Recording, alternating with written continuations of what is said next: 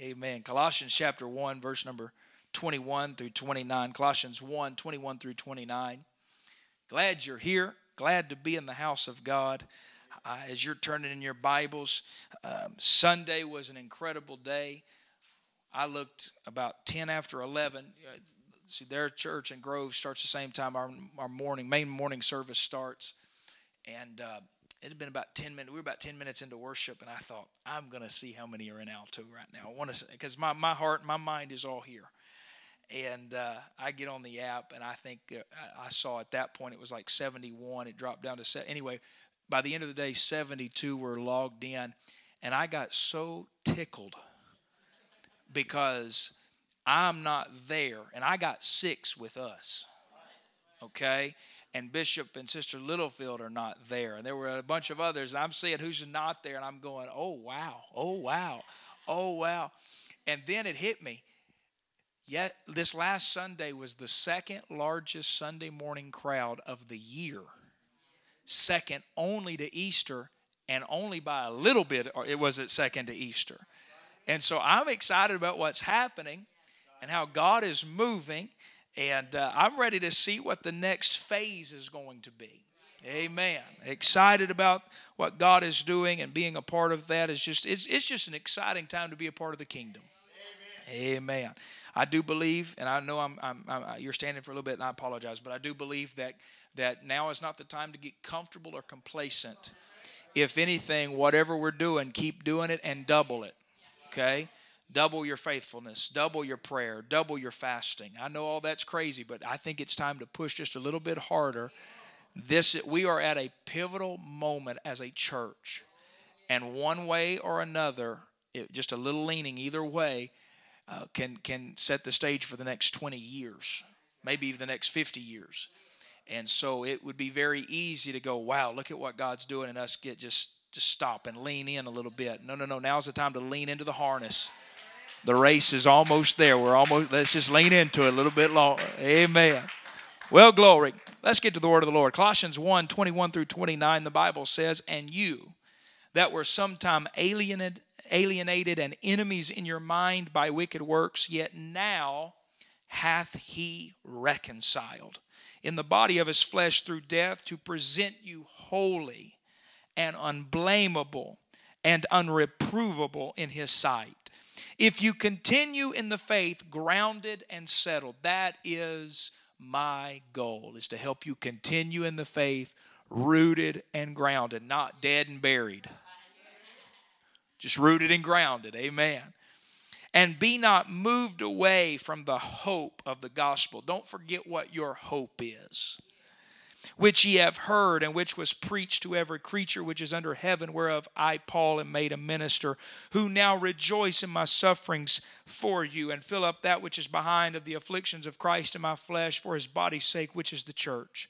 Whereof I am made a minister according to the dispensation of God, which is given to me for you to fulfill the word of God, even the mystery which hath been hid from ages and from generations, but is now made manifest to his saints to whom God would make known what is the riches of the glory of this mystery among the Gentiles, which is Christ in you, the hope of glory, whom we preach, warning every man and teaching every man in all wisdom, that we may present every man perfect in Christ Jesus.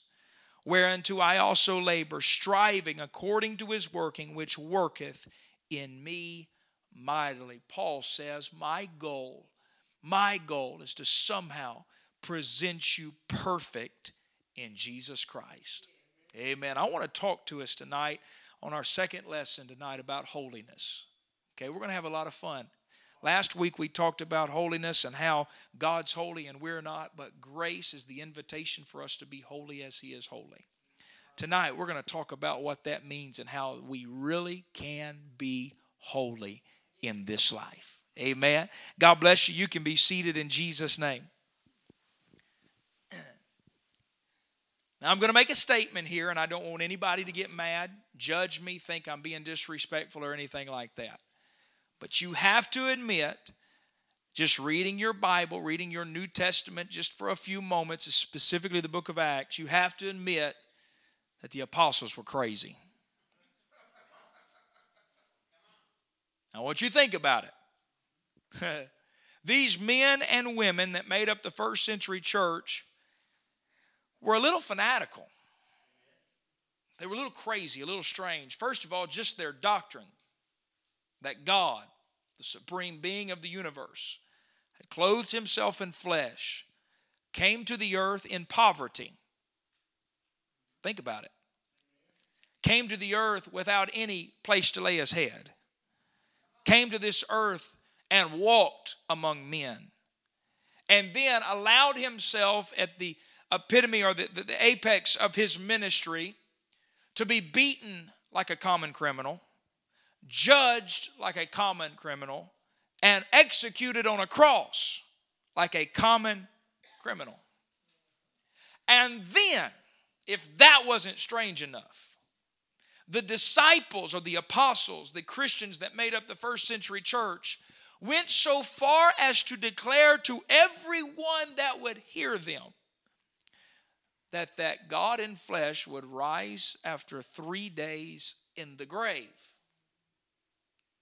Talking about crazy.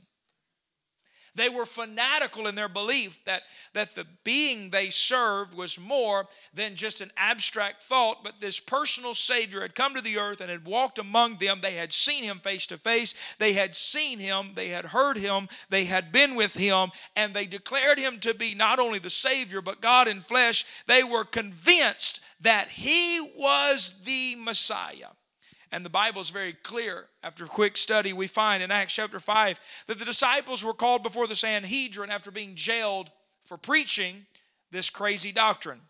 The high priest specifically states in verse 28 of Acts chapter 5 Did not we straightly command you that you should not teach in, your, in his name? And behold, you have, get this, filled Jerusalem with your doctrine and intend to bring this man's blood upon us. You see, these people had gotten so crazy by the fifth chapter of the book of Acts that all of Jerusalem, which was not the same size as Alto, it was a metropolitan area, metropolitan city here in the first century. It was an incredible crossroads of trade, politics uh, and, and commerce. And here we find that they had filled this landmark city with the doctrine of Jesus Christ.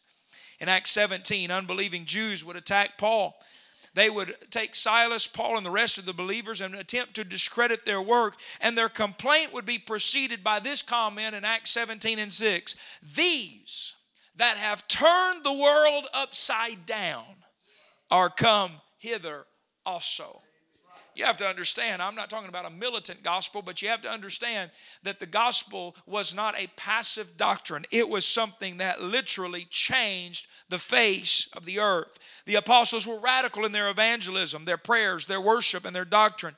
They were completely unconcerned with their, with their welfare for the sake of the gospel of Jesus Christ. They were known far and wide, and at times found that their reputation had preceded them. There were times where Paul would enter a city only to be met with resistance because they knew who he was. They faced persecution, jail time, beatings, and even death, yet they remained focused on their calling. The question must be asked what exactly was the theme of their message and mission? Paul would sum it up when he would write to the church in Corinthians when he writes, We preach Christ crucified, unto the Jews a stumbling block, and unto the Greeks foolishness. But unto them which are called, both Jews and Greeks, Christ, the power of God and the wisdom of God. The message, according to the apostles, was extremely simple. They simply focused on the death, burial, and resurrection of Jesus Christ. Let me tell you something, church, and I'm going to get out of here. I'm going to get on my notes just a little bit. The gospel is not just a byword in Christianity. The summation of everything I preach and the summation of everything you and I live and the summation of everything that we teach is for one thing it is the death, burial, and resurrection of Jesus Christ. We don't just preach about death and we don't just preach about his burial, and those are important, but we believe without a shadow of a doubt that because Jesus died, was buried in a borrowed tomb, and rose again after three days, we can have eternal life and hope uh, in this life. Are you thankful for the gospel today? Hallelujah. Hallelujah. That message, that gospel centric, Jesus centric message is extremely prominent in the, less, in the letter written to the church in Colossians. This letter was written in, by Paul approximately 62 AD, and in it, Paul attacks prominent philosophical themes that attempted to eradicate the divinity of Jesus Christ. I won't get into it very much tonight, but there was a doctrine known as Gnosticism, and they were trying to basically say that Jesus was really not a man and he really did not have uh, inclinations and desires like a man. He really didn't hunger and thirst like a man. That, that, that, that, that he, was, he, he was just divine. And then there were others that said, no, no, no, there was no divinity. He was just a, another man and he walked to and fro and he hungered and thirsted and he really didn't die. That's just a man made doctrine. Paul begins to attack that idea. And in declaring who Jesus really is, Paul also explained his purpose for coming. He wrote that Jesus came to deliver us from the power of darkness. Colossians 1 and 13. And he continued in verses 21 and 22 by saying this, and I read it to you a while ago. And you that were sometime alienated and enemies in your mind by wicked works Yet now hath he reconciled in the body of his flesh through death. He's made you, he's reconciled you because of his death. He's wiped away every debt and he's recon, made you whole and reconciled in the presence of God. The goal of that is to present you holy and unblameable and unreprovable in his sight. Paul makes it very clear to the church that Jesus, as the image of the invisible God, came to reunite mankind to himself so that we can be holy. I'm going to go ahead and say it. God didn't fill you with His Spirit to let you do whatever you wanted to do. God didn't wash your sins away in baptism so you could live just haphazardly. God saved us, put us on a church pew, made us go, uh, made us go through repentance and baptism in Jesus' name and the gift of the Holy Ghost, uh, so that we would walk with Him in true righteousness and holiness. I want you to understand tonight, Jesus Christ came to bridge the gap between a holy God and an unholy humanity. I know I'm still talking about holiness. For those of you that are a little concerned thinking I've got off my topic, I'm still talking about holiness tonight. I told you last week that God is holy. He is perfect. He is pure. And if you missed last week, it is on our podcast. I uploaded it today. It is edited and uploaded today. So you can go listen to it. I encourage you to do that. You can get on. I know this is sounds like a commercial. Trust me, if you're missing it, that's go go find it on Apple Podcasts, Google Podcasts, Spotify, all that fun stuff. You can find it, and I can give you some foundation. In fact, if you weren't here last week, you need to go listen to it, okay? Okay, not because it's I taught it, it's just good biblical stuff and it'll give you some understanding. Understand that he's perfect, he's pure, he's holy and we are not. I hate to tell it, but I need to let you know again that we are not holy. But God, in His grace, extends an invitation to us and says, Be holy as I am holy. Okay? The question is, how do we do it? We do it because God robed himself in flesh and came to this earth that he might save his people from their sins. We beheld his glory. The glory is of the only begotten of the Father, full of grace and truth. He came uh, in the form of a man, made himself a little lower than the angels, took upon him the form of a servant, was made in the likeness of men. Why? So that he could unify us with himself, present us perfect, holy, pure, and undefiled to himself. He wanted to bridge the gap between holy God and unholy man. How do we know this? John 14 and 6, Jesus says this I am the way, the truth, and the life. No man cometh unto the Father but by me. Jesus says, I am the way of reunification. I'm the way that you're going to be reconciled to God. Second Corinthians 5:19 says this, to wit that God was in Christ, reconciling the world unto himself, not imputing their trespasses unto them, and hath committed unto us the word of reconciliation. The author of Hebrews 4 verses 14 through 16 wrote, Seeing then we have a great high priest that is passed into the heavens, Jesus the Son of God. Let us hold fast our profession. For we have not an high priest which cannot be touched with the feeling of our infirmities, but was in all points tempted like as we are, yet without sin. Let us therefore come boldly into the throne of grace, that we may obtain mercy and find grace to help in the time of need. You see, the purpose was for Him to bring us into unity with the Spirit. Colossians continues in Colossians 2, verses 6 through 15, and the author writes, As ye have therefore received Christ Jesus our Lord, so walk ye in him rooted and built up in him, and established in the faith as ye have been taught, abounding therein with thanksgiving. Beware lest any man spoil you through philosophy and vain deceit, after the tradition of men, after the rudiments of the world, and not after Christ. For in him, who? For in Christ, dwelleth all the fullness of the Godhead bodily. And ye are complete in him. What do you mean? completeness, wholeness, holiness. You are complete in him, which is the head of all principality and power, in whom also ye are circumcised with the circumcision made without hands, in putting off the body of the sins of the flesh by the circumcision of Christ, buried with him in baptism. I think baptism is pretty important. Wherein also ye are risen with him through the faith of the operation of God who raised him from the dead. And you, being dead in your sins and the uncircumcision of your flesh, hath he quickened together with him. He, he's made you alive with him, having forgiven you all trespasses, blotting out the handwriting of ordinances that was against us, which was contrary to us, and took it out of the way, nailing it to his cross.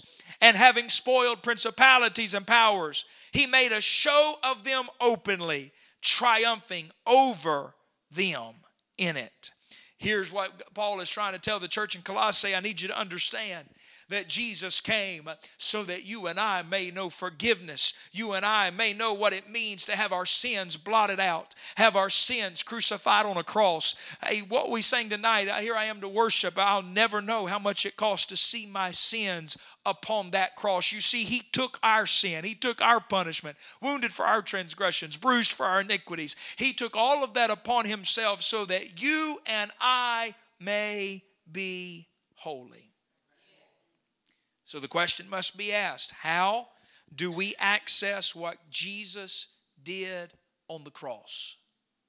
How do we access that? Okay, Pastor, you've told us that we can't be holy on our own merit, that Jesus has extended us a hand of grace or invitation of grace and called us to be holy as He is holy.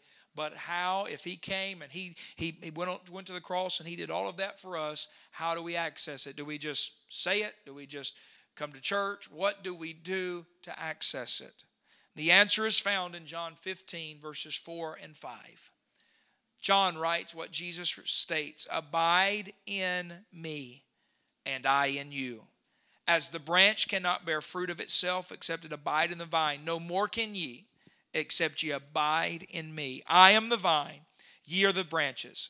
He that abideth in me and I in him, the same bringeth forth much fruit. For without me, ye can do nothing. The answer is simple. We must abide in Jesus. We must live with Jesus. We must walk with Jesus. Second Corinthians 5:17 tells us, therefore, if any man be in Christ, he is a new creature. Old things are passed away, old habits, old faults, old addictions, old ways, that carnal nature, that humanistic mindset, that pride, that lust. Old things are passed away. Behold, all things are become new. We get a new nature when we walk in Jesus Christ. Ephesians 4:24 says this that ye put on the new man, which after God is eh, created in righteousness and true holiness. We must abide in him. A few years ago, I picked up a book. I actually, uh, we were at a meeting and I, I, got it in a book swap. We were swapping books among some friends, and, and somebody handed me a book, and it's titled The Hole in Our Holiness. It's written by a pastor and author named Kevin DeYoung. Uh, he's not apostolic. I, I think he pastors a Reformed church up in Wisconsin somewhere. But he made a statement in the book that really stood out to me. He says this He says, A complete disregard for holiness indicates that we do not have fellowship with Christ and are not in Him. Think about that. A complete disregard for holiness tells the world that we do not abide in Him and we do not have fellowship with him. What fellowship hath light with darkness? You see, when you and I begin to abide in Jesus Christ, when we begin to walk with Him, we, we begin to live for Him, we begin to live with Him, we will begin to take on the attributes of Jesus Christ. We will be holy because we are in proximity and in relationship with the Master. How do I be how how am I holy? How am I going to be holy? You are holy. I am holy because we walk in the Spirit. Amen. Y'all with me so far? You see, if we're not careful, we'll think holiness is a list of guidelines. And I, I said it last week. I, I'm not trying to reinvent the wheel here, but I want you to understand my stand on this. If we just put, if we just uh, uh, make holiness a list of guidelines, we've missed it. it. There, there are rules, yes, and there are there are rules in relationship, just like there's rules in your marriage. Amen. The reality is the, the, the list of rules is not what makes holy, holiness beautiful. The relationship with Jesus Christ is what makes holiness beautiful. Show me somebody that doesn't like holiness, and I'll show you somebody that doesn't like prayer. Show me somebody that disregards holiness, and I'll show you somebody that can't worship. Show me somebody that doesn't like holiness, and I'll show you somebody that doesn't even like church. Well, glory. God wants us to walk with Him, and as we walk with Him, we will be holy as He is holy. You see, Peter really summed it up. He answered the question of how to abide in Christ. I know this is a holiness lesson. I recognize that. I know where I'm at tonight. I know I'm talking about holiness, but I'm going to give you a really good holiness verse. Y'all ready for this? It's found in Acts chapter 2 when Peter gets done preaching and tells the Jews gathered there at Jerusalem that, men and brethren, the same Jesus whom he crucified was really both Lord and Christ. He was Lord of the Old Testament, Christ of the New, Messiah of the New. And he, he goes to sit down. And the question is asked, men and brethren, what must we do to be saved?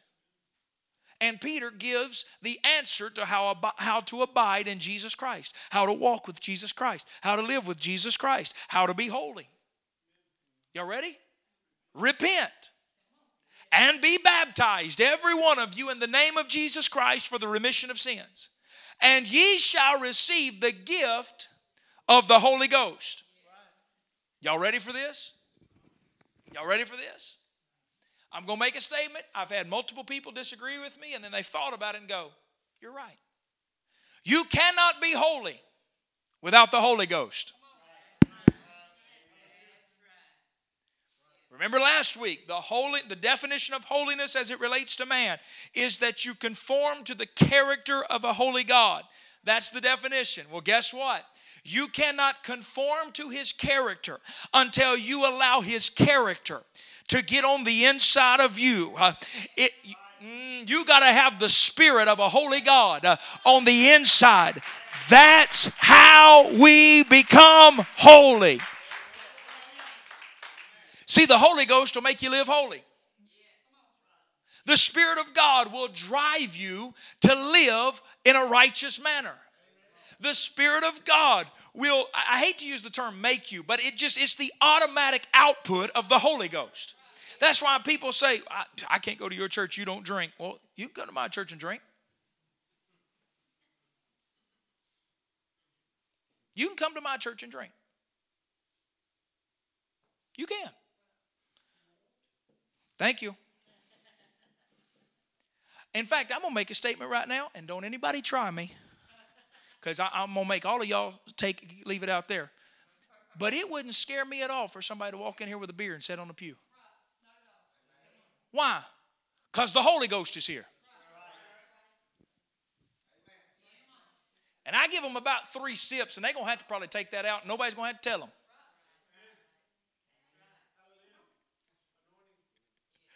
You see, the Holy Ghost has this weird way of making you holy.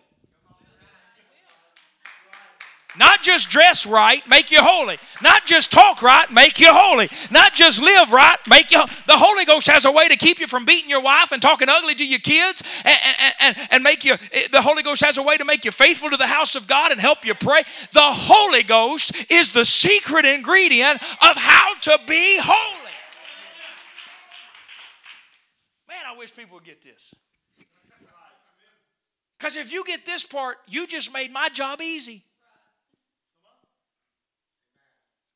I tell you what, everything in your life can be solved by simply, literally asking, What would Jesus do?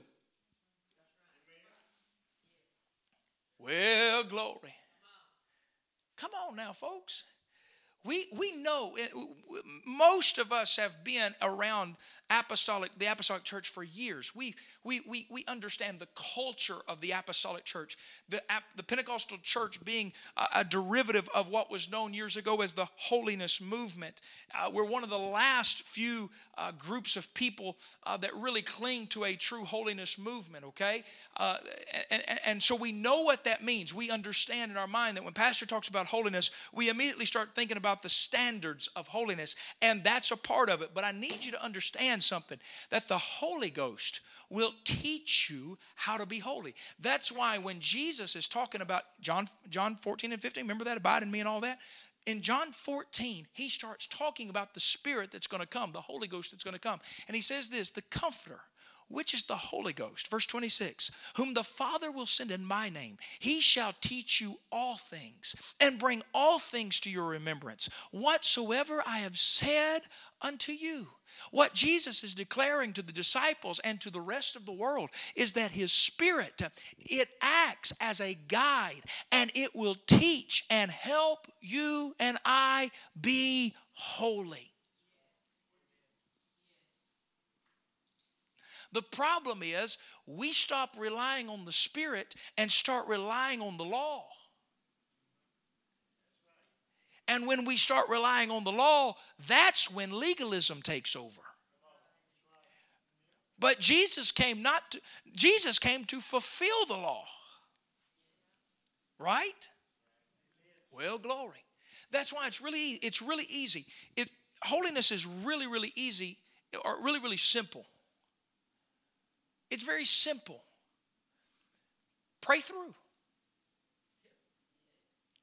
That's an old fashioned phrase. Some of you young people may not know what that means.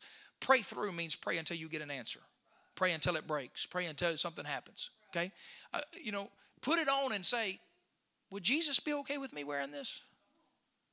Does this glorify me or glorify God? Get on that website and say, Does, does this glorify me or glorify God? Would Jesus be okay with me saying that? See, a lot of people don't realize this. They think it's all a bunch of rules. It's not about the rules, it's about walking with Jesus and being filled with His Spirit. See how easy that is? Here's what happens when we're filled with the Spirit. We don't have to legislate it. We don't have to talk about it. We don't even have to have policy in place. All we got to do is say, hey, why don't you go pray about that?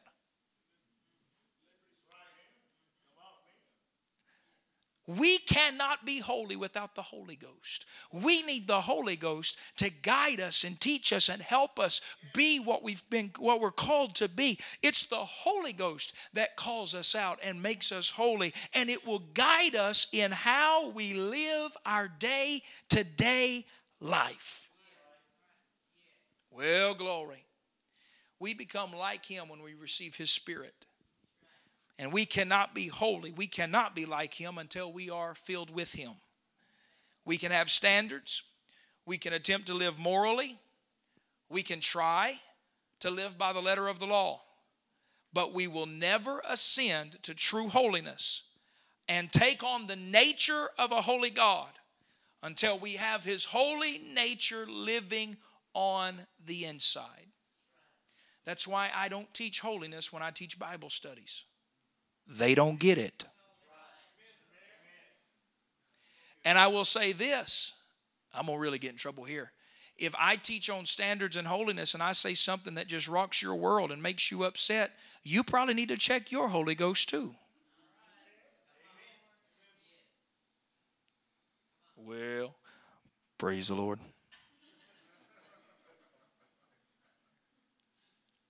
Well, I don't know why. Why the preacher would say something like that. What spirit is making you mad right now? That's the question. Amen. See, the Holy Ghost will teach us and guide us. Dad, you don't have to go have a counseling session with pastor before you can let your kids do something. Go pray about it and let the Lord lead you. Now, there's some things that are going to be straightforward in the Word of God, but we got to get out of this crutch where I'm just going to do what I'm told. No, my friends, we've got to live with Him, walk with Him. We've got to be in relationship with the Master, and that is holiness. Well, glory. Everybody still with me? Paul talks about this conundrum in the book of Romans. And in fact, he spends really the first seven chapters talking about the carnal nature of man, the fact that if the carnal nature of man is left alone, it will turn into the reprobate nature of man, and, and men will be will be given over to them. God will give themselves over to themselves, and and they'll think themselves wise. They'll become professing themselves to be wise. They'll become fools. They'll they'll think themselves to be God, and the whole conundrum. It's a, it's a pretty interesting read. Paul says everybody's messed up, everybody's lost, everybody, all of sin and come short of the glory of God. And we know that hey, I, I, know that sin abounds, but grace does abound more. And, and the wages of sin is death, but the gift of God is eternal life through Jesus Christ our Lord. He brings us all the way through the new birth experience. And then he gets to chapter 7 and goes, but wait. Now, this is not King James Version, but this is what he said, okay? He says, but wait. I've got the Holy Ghost. I've been saved by grace. I know what it's like to have my sins washed away, but I'll be really honest right now as an apostle that I struggle. For in me, that is in my flesh dwelleth no good thing. And, I've got this war in my members. And I'm trying to do good, but evil is ever present with me. For the good that I would, I do not, but the evil which I would not, that I do. Yeah, I know. Go read Romans 7. You'll scratch your head and think a little bit.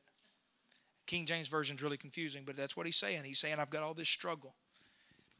And he basically ends chapter 7 saying, O wretched man that I am, who can deliver me from this present evil world? And in chapter 8, see, we stop reading our bread program right there and we go to bed. And we forget that there's more to the story. Because chapter 8 picks up and says, Therefore, there is now no condemnation to them who walk after the Spirit. The secret the key to living for God is to stay in the Spirit. Now, you heard me say it while ago. I went to say it was easy and then I changed it to simple. The reason is because those are two different words. This is a very simple concept. There are days that it is not easy to do. Okay? It is a very simple concept, but some days it is not very easy to do. That's why we have to push ourselves to do it and then we have to surround ourselves with people that can push us to do it. Is everybody with me right now? Living for God is about being full of the Holy Ghost. That's why we need to be in the house of God. That's why we need to have a prayer life. That's why we need to read the Word of God. That's why we need to be connected with people in the church. That's why we, we it's imperative. And I know I'm preaching to the choir tonight when I say this, but that's imperative that we're here for midweek Bible study. Why? Because it's a constant reminder to be in the Spirit. Because the Spirit is the secret place where everything makes sense and everything comes together, and we find our completeness in in Him. We are complete in Him. Yes, I know we've read it for years and said, talked about that as a theory, but literally, when we get in Him, we are complete. And in His presence, there is fullness of joy. And in His presence, we'll be all right. And in His presence, we can find rest. We need the Spirit of God moving in our lives. And that is what holiness is all about. I wish it was deeper than that. I really do. I wish I had something deeper to give you. But holiness is simply about being filled with His Spirit. That's it. That's it. Well, I don't know if, if I should dress that way. Go pray about it. Get in His Word. Let the Holy Ghost lead you. I have enough confidence in this apostolic message and I have enough confidence in the word of God that if you that if you will sincerely seek him if you will sincerely seek him, he will be found and he will answer. Amen. He will be found and He will answer and He will show you and He will guide you and He will lead you line upon line, precept upon precept. But it starts in His Spirit. And I'll go ahead and say it if you're here tonight and if you have never received the gift of the Holy Ghost with the initial evidence of speaking in tongues, you will be you will absolutely be more you will be successful living for God on the foundation of building your life on this spirit. I know, I know we can talk about it from a heaven or hell issue, and, and no, without it, no man can see the Lord. I understand all of that, but also I understand this. Living for God day to day, just the day to day living for God will be so much easier if you'll just succumb and submit to His Spirit. Be led of His Spirit. Galatians 5 They that walk after the Spirit shall not fulfill the lusts of the flesh. It's that easy. See, I, I'm talking about holiness tonight. We'll talk about standards later. I'm talking about holiness tonight. Holiness is found in the character and the nature of a holy God. And He wants to make us holy by filling us with His Spirit. You believe that? Would you stand with me?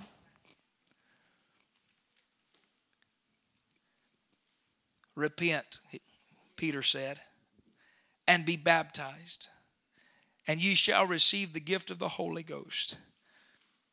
That's it, Peter? That's it. Because the Holy Ghost will t- help you be holy. The nature of God will help you be holy. The nature of God, the holiness of God will help you love your brother or sister.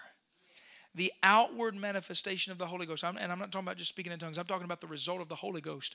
It's all through the book of Acts. They would burn their witchcraft books, they would bring and give offerings to the poor they would have unity and love and fellowship one with another. Oh, they had to teach that. No, no, no, they didn't. The Holy Ghost. It was just the byproduct of the Holy Ghost. They saw miracle signs and wonders. That's because it was just a byproduct of the Holy Ghost.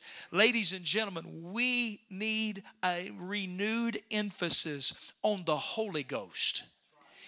You don't have to wait. I'm going to go ahead and say it. You don't have to wait till Sunday to speak in tongues. You don't have to wait till a revival scheduled for you to speak in tongues. You can be driving down the road and say, Lord, fill me again, and God fill you with the Holy Ghost. Hey, my friend, we need His Spirit on Monday and Tuesday and Wednesday and Thursday and Friday and Saturday and Sunday, 24 7, 365. We need the Holy Ghost because if we've got the Holy Ghost, we can be holy. Why don't we lift our hands right now? Lord, we love you. Thank you for what you're doing. Uh, we believe this word and we stand upon it tonight. Uh, I ask God that you would help us be holy as you are holy and help us understand that holiness is not found in our do's and do nots. Uh, it is found in being submitted to your spirit. Uh, help us, God, to be filled with your holiness. Uh, help us, God, to be filled with your spirit. Uh, help us to walk in your spirit and according to your nature. Lord, use us for your glory. Help us to be holy. God, we need you. We love you. We thank you for what you're doing and how you're working. We believe you today. We stand upon your word tonight. You are worthy, mighty, and exalted, and above all, you are holy, holy, holy. I love you, Jesus. Thank you for what you're doing and how you're working. I give you praise today. In the name of Jesus, we pray. Hallelujah. In the name of Jesus, we pray. And everyone said, Amen.